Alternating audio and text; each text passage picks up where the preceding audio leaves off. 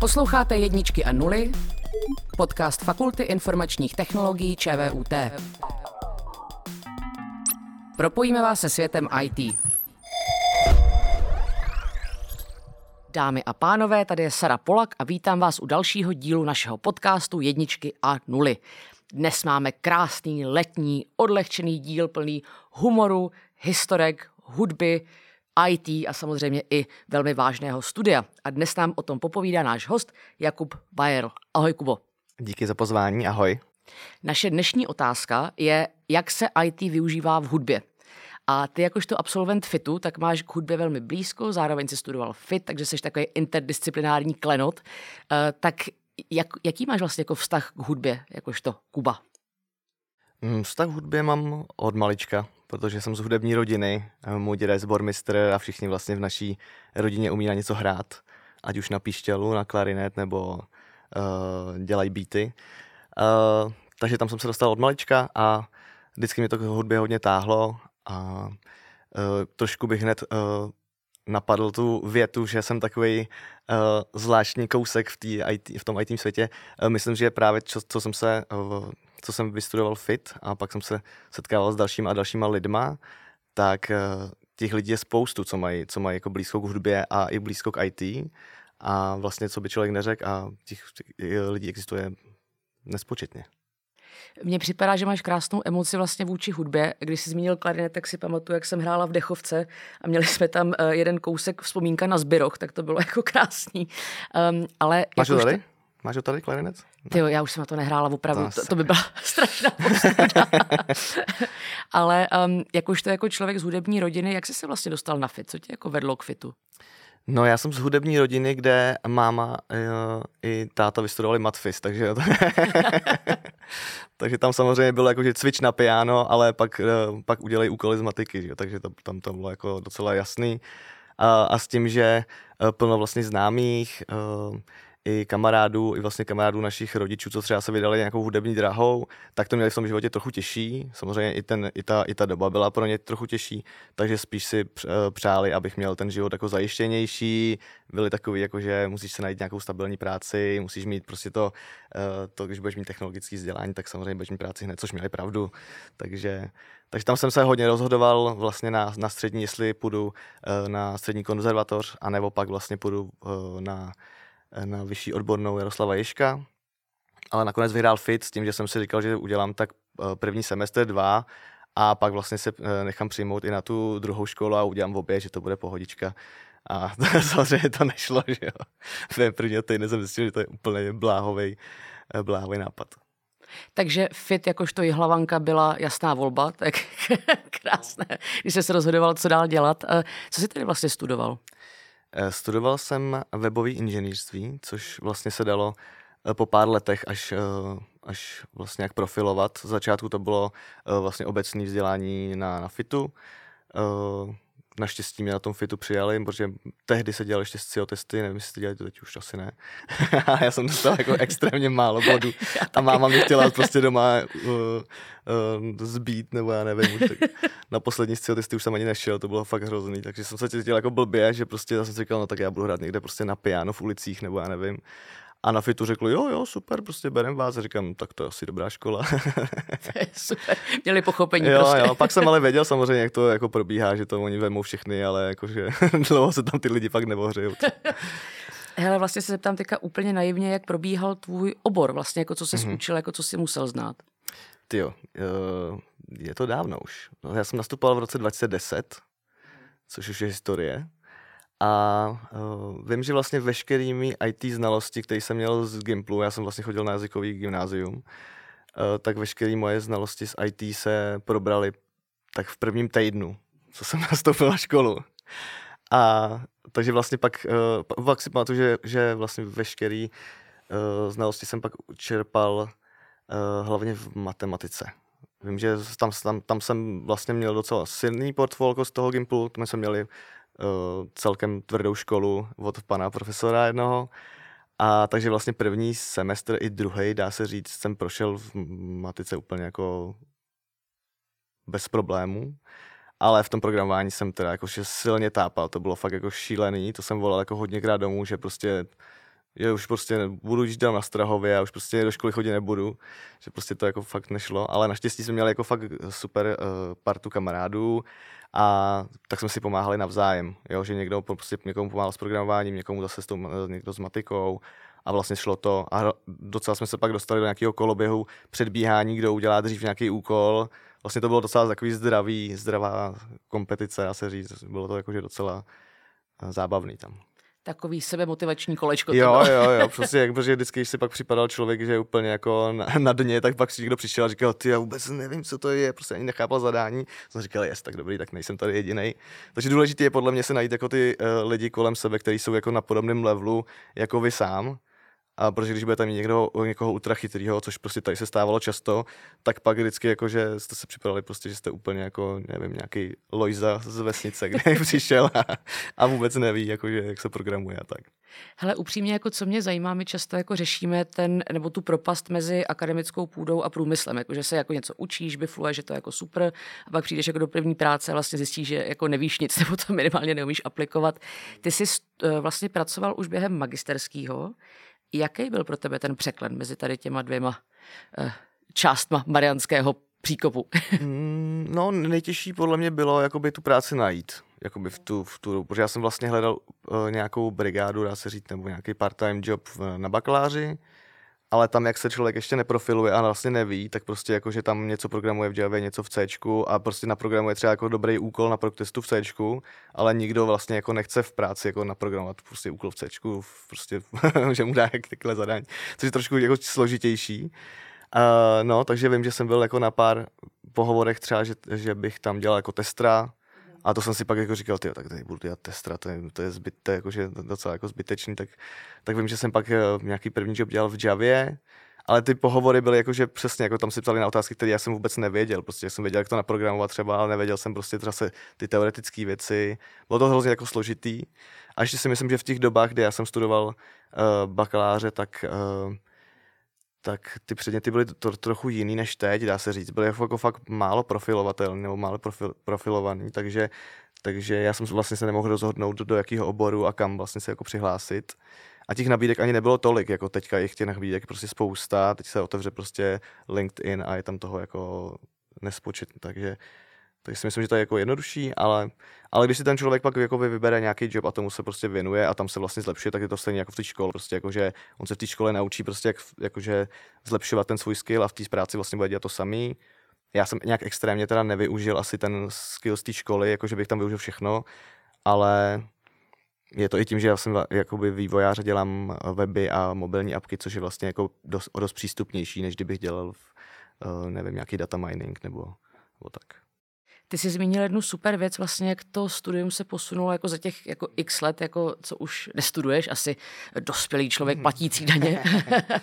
Eh, mě vlastně jako zajímalo, teďka se hodně řeší právě třeba vliv umělé inteligence na eh, jako trh práce a zajímá mě, jestli vlastně umělá inteligence teďka, jak je ten hype v tom, že vlastně nemusíš být programátor, aby si mohl mít kód, nebo jako už to směřuje i tam, že vlastně zadáš zadání a budeš mít apku nebo web.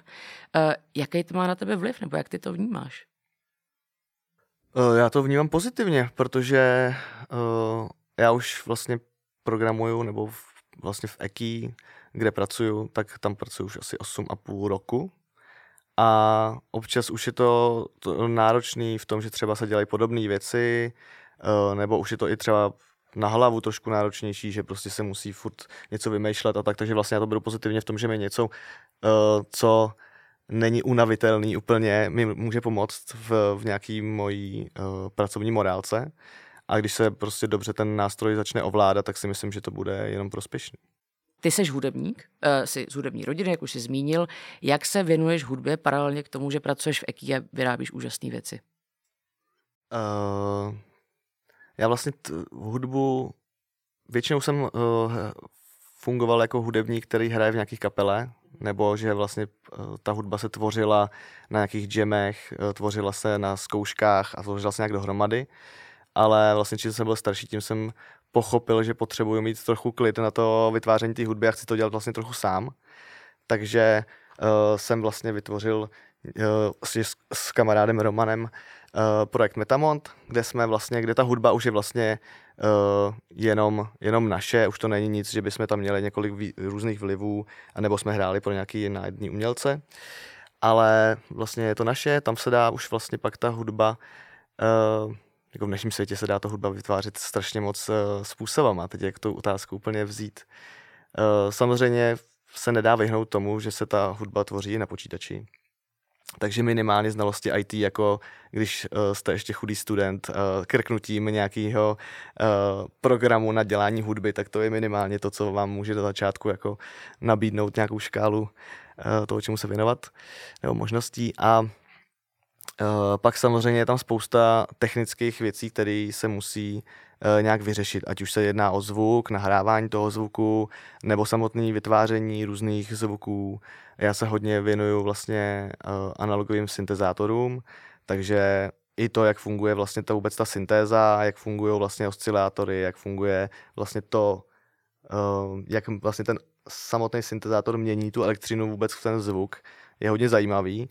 A myslím si, že pro lidi, kteří mají vlastně úplně jako nulový IT znalosti, to může být o něco těžší než, než vlastně, je to spíš samozřejmě i fyzika, je to i něco, co prostě by stačilo na to nějaká střední škola, nemusí to být vlastně, nemusí člověk vystudovat fit, aby pochopil, jak se hraje na synťák, ale, ale určitě to má k tomu uh, hodně plusů, že prostě člověk fakt pochopí, jak to třeba funguje, může to zapojit do něčeho jiného, uh, něco tomu přidá další zvuk a, a, a tak.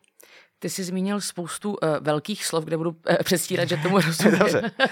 Ale uh, mě třeba jako fascinuje vlastně to překlopení, vyložení jako toho analogu do toho digitálu. Já jsem kdysi jako dělala ve firmě, kde jsme vlastně analyzovali zvuk uh, velkých mašin uh, v Industry 4.0, tak takový buzzword jako trošku k ničemu, ale vlastně největší oříšek tak bylo jako uchopit ten zvuk jako nebo tu zvukovou vlnu. Uh, tak mě zajímá, jak jsi zmiňoval ty syntetizátory, jestli tomu dobře rozumím. Jak s tím vlastně pracuješ? Jako s jakýma datama pracuješ? Sleduješ, jak na ně koukáš a co s tím vlastně děláš? Uh, já většinou vlastně pracuju tak, že uh, na počítači si uh, vytvářím a vlastně vymýšlím, no já to dělám ještě tak, že si vlastně vymýšlím veškeré linky různých nástrojů jenom v hlavě a když chodím po ulici, tak si to nahrávám normálně do, do nějakého hm, hlasového poznámkového bloku takže vlastně pak přijdu a mám prostě 300 různých nahrávek, prostě různých věcí, kde to většinou začíná jako, že třeba a teď být a udělám jako, že tut, tut, a je tak, jako teď to zní debilně, ale samozřejmě, ale je to jako, že takhle to fakt je že najednou začnu něco divného jako říkat do, do toho zástavníku. Ale je to hrozně eh, jakoby um, urychlující ten proces, protože pak si sednu k tomu počítači a nemusím teďka vlastně mít ten nárok, že teďka si řeknu, teďka vymýšlím tu hudbu, protože to mi takhle nefunguje, bohužel. Uh, a takže já vlastně projedu ty záznamníky a vím přesně, jako, že tohle, tyhle čtyři záznamy jsou k téhle písničce, co bych teďka chtěl vytvořit a začnu to pomalu prostě vytvářet. No a ten zvuk už vlastně vzniká tak, že uh, já si nahraju většinou nějaký klávesy nebo nějaký piano, uh, si nahraju vlastně, dá se říct, jenom ty noty. Uh, pak se z toho vlastně udělá takový jako MIDI záznam, dá se říct. Uh, a to vlastně, ten MIDI záznam obsahuje vlastně jenom uh, jako, že, že hlasitost té noty a nějaký pitch, což znamená, uh, kde ta nota se vyskytuje, jestli to je prostě Ačko, Cčko nebo, nebo tak. A z tohohle vlastně z téhle sekvence se to dá poslat do toho synťáku. Že se to vlastně nemusí na ten synťák hrát, ale přes uh, MIDI kabel se to normálně propojí do toho, do toho synťáku a ono už to hraje z něj. Jo, ten, ten synťák už vlastně má už jenom nějaký audio kabel, kterým se to pak zapojí prostě zpátky do toho počítače a z toho už jde ten zvuk. Ale vlastně tam, tam jde jenom ta informace, jaký to, tóny to jsou a jaký, jak, eh, jak jsou hlasitý a jak jsou, dalek, jak jsou třeba daleko od sebe, jak jsou dlouhý a vlastně na tom synťáku už se dá vlastně kroutit ten zvuk a dá se to vlastně většinou dělat tak, že se třeba nahraje nějaká basová linka, tu si člověk zalupuje, která prostě furt jede dokola a ten člověk si prostě do toho mění ten zvuk. A až je prostě spokojený s tím zvukem, tak uh, si to nahraje do toho počítače. Mm-hmm. A takhle se to dělá vlastně s každou další linkou. Uh, pak vlastně jsou synťáky, které nejsou jakoby uh, melodický synťáky, ale jsou, říká se jim drum machines, takže to jsou vlastně jako synťák, který, produkuje, který produkuje uh, hlavně beat. Takže tam si prostě člověk veme prostě normálně jakože kick drum, což je prostě ten velký kopák, pak je tam jako snare, což je rytmičák a vlastně si tam sestaví nějaký svůj kit uh, elektronického jakoby uh, elektronický bicí soupravy a pak to funguje úplně to stejně jako s tím tím. Jako dá se naklikat ten beat, nebo se dá naklikat beat v té machine a ten se vlastně, vlastně zase na, ten se nahraje. A nebo se docela samozřejmě tak dělat tak, že se prostě jde do studia, tam se pronajmou špičkoví muzikanti, který si to naučí, tak jsme to vlastně dělali v prvním albu a vlastně tam to všechno nahráli. A pak, že člověk nepotřebuje fit, aby to pochopil. ano, to zní jenom, ale uh, když to pak, člo, to, je, to je vlastně jenom nějaká troška teorie a pak je to vlastně jenom praxe. Takže člověk jakože ani nemusí tomu vůbec rozumět, ale stačí si koupit jenom malý synťák, začne si kroutit s těma věcma a je, bude nadšený tak já se o to taky jednou pokusím, až budu mít tu odvahu a taky určitě budu nadšená. Uh, Kubo, já mám vlastně otázku na to, že uh, možná taková zase jako naivní, ale vím, že teďka Ed Sheeran tak byl uh, u soudu s tím, že vlastně okopčil hudbu od někoho a jeden z těch jako argumentů jeho právníka tak bylo teďka popová hudba, tak všechno zní tak stejně, jako že ho z toho jako nemůžete, nemůžete jako nařknout. On potom jako ten soud vyhrál, všichni jsou jako spokojení, může jako skládat dál. Máš jako nějaký svůj trademark nebo jako nějaký způsob, jako jak děláš tu hudbu, která je ti jako unikátní, kreativní, prostě kubová hudba? Uh, já jsem tu kauzu viděl, já jsem se na ní díval a docela mi to zajímalo, takže jsem si hned samozřejmě pouštěl ty písničky, tu originální písničku, přišlo mi to jako extrémně stejný, jakože říkal jsem, že to není možný, jakože, uh, že to, jakože to vyhrát, jakoby ten soud. Ale tam, tam je prostě spoustu věcí, uh, tam vlastně jako velká část historie v hudbě je nějaký samplování, kde se to dřív odehrávalo hlavně jako v nějakém v, v hip-hopu, v, v, dá se říct v repu. A tam to fungovalo přesně tak, že někdo vzal starou desku a nasamploval nějakou hezkou část, která se mu líbila a do toho vlastně udělal nějaký beat a pak se do toho repovalo. Což mi přijde jako, že je fajn, že prostě ta je taková obnova, jakože reinkarnace trošku té starší hudby, to mi přijde dobrý, ale prostě před pár lety se přesně stalo to, že, eh, že se učili přesní hranice toho samplování a teď samozřejmě to ne, nebudu cudat z prstu, ale uh, je to přesně, že třeba může se použít hlavní melodická linka se může použít třeba 4 sekundy jenom maximálně, nebo se může použít beat, ale musí se použít zase přesně jako v nějakých mezích. Uh, něco je ohraničeno sekundama, něco je, nebo vteřinama, něco je ohraničeno uh, nevím přesně, jak to tam je, ale je tam jako spoustu různých uh, ohraničení, které se musí dodržovat a zrovna u tohle případu si myslím, že se to nedodrželo úplně. Bylo to jako fakt celkem dost mm, poznatelný, ale je možný, že prostě ten člověk uh, dokáže to pak nějakýma dalšíma důkazama, dokumentama nebo takhle dotvrdit, že to prostě jako jak na to šel, jak to skládal, tak uh, je možný, že to pak samozřejmě jako tak nemyslel. Ono je prostě pak složitý uh, v dnešní době přesně jako, že něco skládat a já si kolikrát něco složím a pak si říkám, já jsem to už někde slyšel, ale pak už nevíte, jestli to slyšeli v té hlavě, prostě jak, jak si to prostě furt omíláte, anebo jestli to fakt jako někde bylo.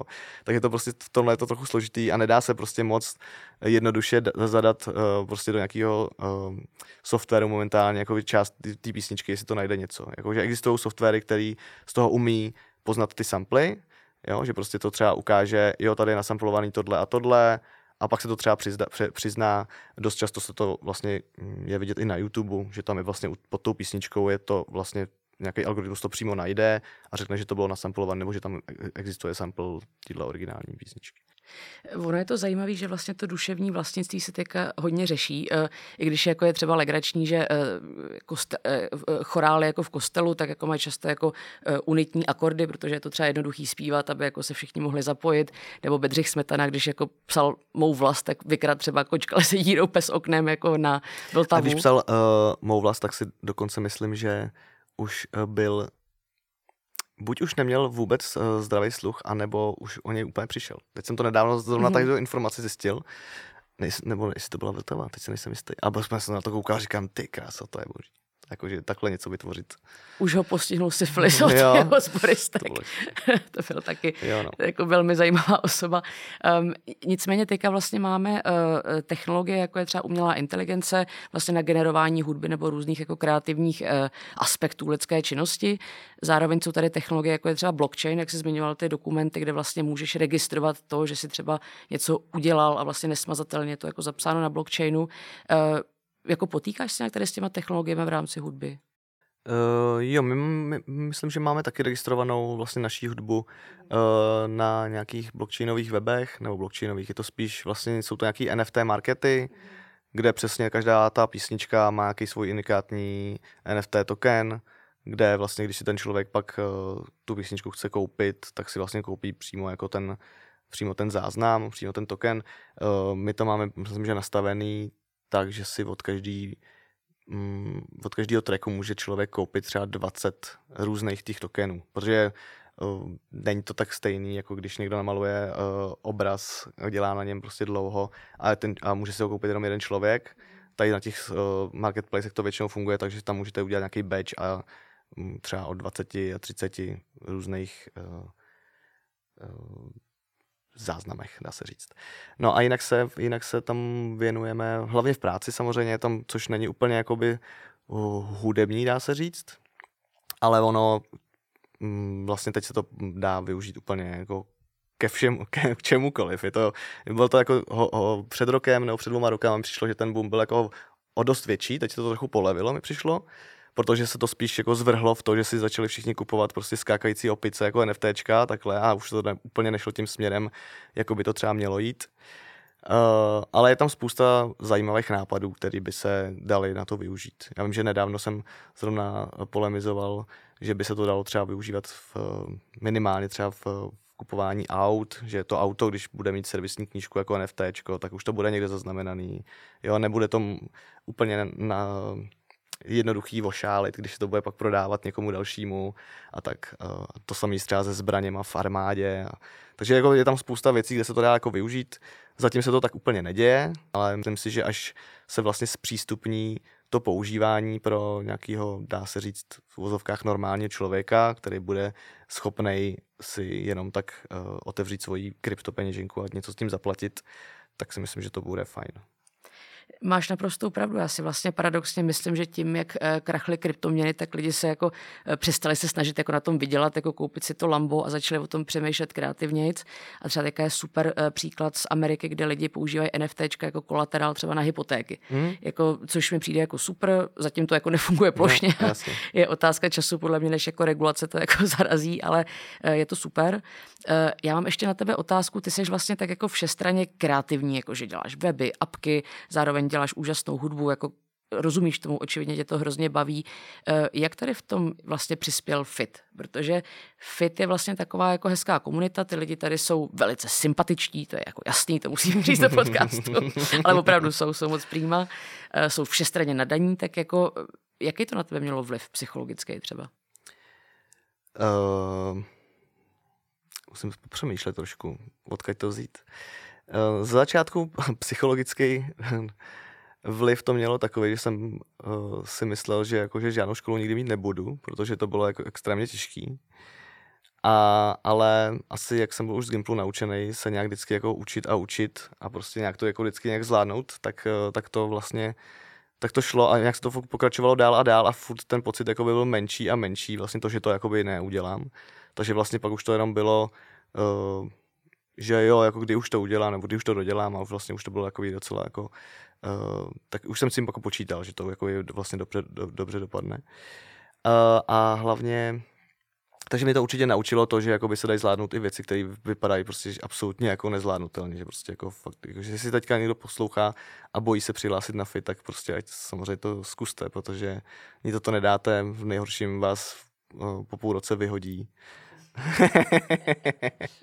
ne, nevyhodí, samozřejmě jste šikovný. Uh, a takže to mě donutilo a samozřejmě pak ten člověk uh, má, jak jsem říkal, nějakou jistotu v tom, že se nemusí úplně bát o to, že bude mít nějakou dobrou práci, nebo že ho to, když vlastně ho to baví, to IT prostředí, tak vždycky tu práci najde. Jakože vlastně dá se říct s čímkoliv. Když někoho baví hudba a IT, může přesně jít do nějaké firmy, kde vytváří softwary pro, pro hudební ty, te, uh, vývojáře nebo hudební te, teorie nebo čehokoliv.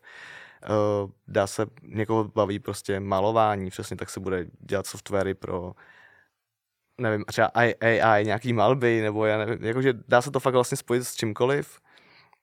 A to se mi na tom hrozně líbilo, že prostě ten člověk má nějaký předpoklad toho, že může si najít tu práci kdykoliv a hodně rychle a je to i nějaká jistota, takže pro, já, pro mě to je momentálně dobrý v tom, že mám jako stabilní práci, která mě baví, ale zároveň mi to umožňuje to, že nemám uh, kvůli té práci stres a ne, třeba neměl bych, nebo absenci nějakého času pro ty moje další záliby. Takže vlastně já teďka se tomu můžu věnovat jak v hudbě, ta, tak práci. A samozřejmě to i závisí na té práci, kterou děláte. Já mám vlastně u nás v EKI máme takový až rodinný uh, kamarádský vztah, takže přesně se tam dá domluvit jakkoliv uh, ta, ta, ta spolupráce, takže přesně tam to může být pro někoho volnější, když se chce víc uh, zabývat něčím jiným a tak. To je super. Já se ještě doptám vlastně, jak si krásně jako pohovořil o té hudbě, jak jako si nám to popsal do detailu, tak tě poprosím ještě vlastně v rámci EKI, jaký jsou třeba projekty, na který jsi nejhrdější, jako, nebo který tě jako nejvíc bavili? Uh, jeden z prvních projektů, to asi nevymažu z hlavy nikdy, tak eh, když nás, protože já jsem přišel do EKI, když nás tam bylo třeba 12, bylo to fakt jako maličký. Uh, kluci to tehdy založili jako startup pro, pro festivaly hlavně, ale pak se to vlastně rozrůstalo, už nás v nějakým webovým týmu, kde, kde vlastně já jsem, já, kam já jsem přišel, bylo třeba tři, čtyři lidi, tři spíš. A ozvali se nám vlastně z Německa, že chtějí udělat takový obrovský software pro designování uh, triček. Jo, že měli obrovskou textilku a vlastně veškerý designy, to fungovalo tak, že přišel klient a říkal, já chci tady prostě na to tričko udělat tohle, tohle, prostě jako by reklamka. Ale oni pak měli klienty jako velký fotbalový mužstva, kde to dělali jako ve velkým a potřebovali na to udělat nějaký software a řekli, že nechtějí mít software ve Flashi, protože tehdy prostě ten Flash už šel úplně do háje a už to byly poslední weby, kde ještě Flash jako by byl, ale, ale už to vlastně se vědělo, že to není budoucnost. Takže vlastně a bylo vlastně tehdy boom uh, JavaScriptu hodně, takže my jsme vlastně byli jedni z prvních, co se vlastně co použili nějakou první verzi Reactu, když budou teďka víc detailní. A vlastně začali jsme na tom stavět ten velký systém, což jsme jako říkali, že to prostě absolutně jako nejde udělat. Prostě to bylo jako obří, prostě bylo tam strašně moc věcí, bylo tam strašně moc filtrů a vlastně to mělo působit tak, že se člověk vybere jakýkoliv uh, oděv a na to budou prostě různé zóny, kam on si může dávat ty věci.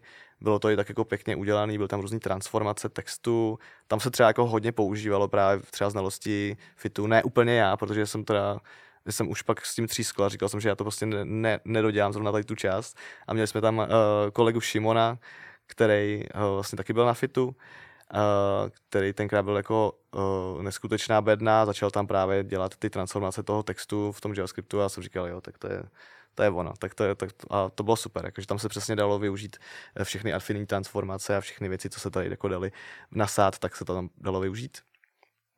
No tak to se jmenovala High Five a myslím si, že to ještě teďka uh, jakoby běží, ale bylo to jako monstros, teď myslím, že běží jenom nějaká malá část toho. Jako. A propo Jakube, i když jsi u nás poprvé v rámci podcastu, tak si s ním intimně spjatý a, a je to konkrétně v rámci znělky, která je úžasná a samozřejmě posluchači milují a budou pro nás hlasovat v jakékoliv soutěži už jenom kvůli znělce. Uh, jak jsi se k tomu dostal? Jak jsi ji tvořil? Já jsem asi budu chodit častěji, tady furt slyším jenom samý superlativ, to je bom. to je skvělý. Uh, no v první řadě já děkuji vůbec za nějakou důvěru, že co by mi vlastně Fit vložil, když uh, mě nějak uh, vybíral v, rámci nějakého výběrového řízení, když si tomu tak dá říct. Uh, dostal jsem se k tomu vlastně přes Veroniku, která mi napsala, jestli bych neměl zájem se účastnit toho výběrka. Docela vtipný bylo, že v, v tom výběrovém řízení bylo několik různých lidí, a myslím si, že zrovna všichni z toho byli moji kamarádi, až na jednoho možná. Takže to bylo jako že fakt zábavný, že jsem to někomu zrovna říkal u piva a oni říkali, jo, já to zrovna teďka taky dělám prostě jako vývěrko na to, ale bylo to, že, jsem, že, že někdo, ten kamarád někomu pomáhal to dělat jakoby ve více lidech. Já jsem to měl, já jsem to vlastně vůbec jako předtím nepochopil, že to ještě je jako výběrko, tak mm. jsem mhm. už jakoby jenom tak vymýšlel, jako co to prostě jako bude.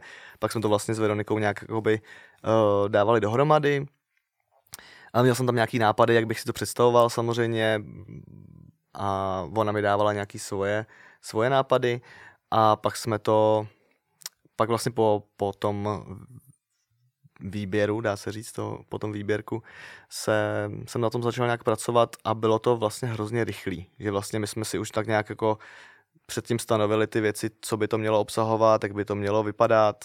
Myslím, že to bylo třeba tři, čtyři vrácení tam a zpět a vlastně bylo to jako extrémně rychlý. Ty si s ní vlastně nahrávala ten eh, hlas ještě mimo, což mělo být původně jakoby i, ta, i vlastně můj job, že bych vlastně vám nahrál ty ty, ale vlastně i z časových důvodů a takhle, že se to chtělo dřív vykopnout, tak už to bylo hotový.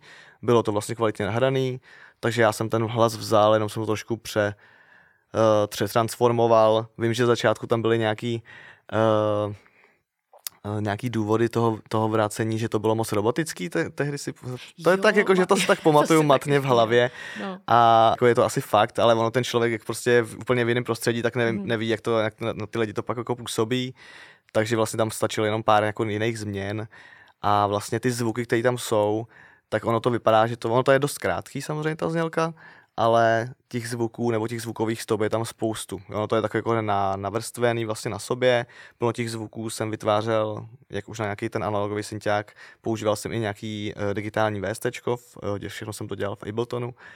A vlastně jsem to na sebe nějak navrstvil, aby to dávalo nějaký smysl, aby to zase nějak nedistraktovalo toho posluchače potenciálního a tak tak dámy a pánové, musíte se zaposlouchat ještě hlouběji do našeho podcastu, protože je to opravdu kus umění, který Jakub pomohl dát dohromady.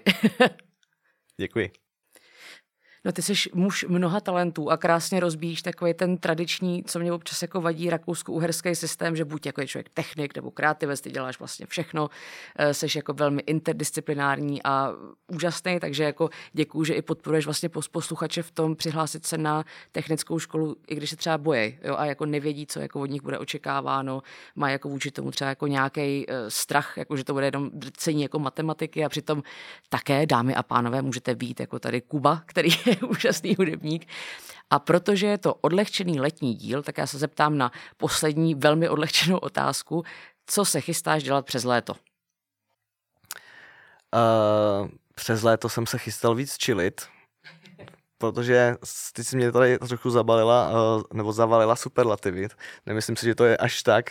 Uh, já dělám jako různé růz, různé věci, ale pak nedělám nic jako samozřejmě naplno, jo, takže jako k, k, k všemu trochu čuchnu a pak to jako, uh, takže třeba, abyste to uviděla na konkrétní příkladu, tak třeba novou desku vlastně pro Metamont, Uh, už se snažím psát třeba minimálně rok nebo možná i víc, takže prostě tam je to, uh, taky mě samozřejmě popadají uh, různý up and downs, jak se dá říct, takže přesně jako, že pak má ten člověk nějaký blok k tomu, že už se mu nechce nic vydávat, to samozřejmě se mi týká taky, takže teď jsem si po pár měsících trošku těch downs jsem si říkal, že potřebuji trošku zpomalit a takže si vlastně teďka jsem si naordinoval takové jakože trošku relaxační, relaxační léto, což se samozřejmě nebourává tím, že furt přichází nový a nový žádosti o koncerty, takže tam je to trošku složitější.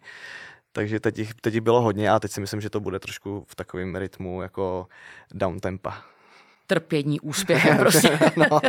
Eh, já bych se nebála, protože Mozart například dokončil svůj A eh, koncert pro klarinet, eh, myslím, že večer předtím, jakože mm-hmm. si mhm. dal asi dvě lahve vína, dopsal to, je to jeden z nejkrásnějších koncertů na klarinet vůbec, takže já ti prorokuju, že i když budeš čilit, tak tu desku dopíšeš. snad, snad, snad.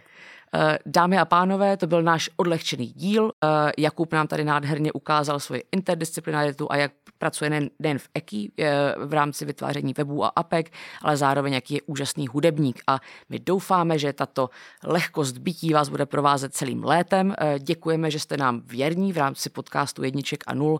A Jakube, ještě jednou děkuji, že jste tady byl s námi. Díky za pozvání, ahoj. Děkujeme a vidíme se v dalším dílu. Děkujeme moc, nashledanou.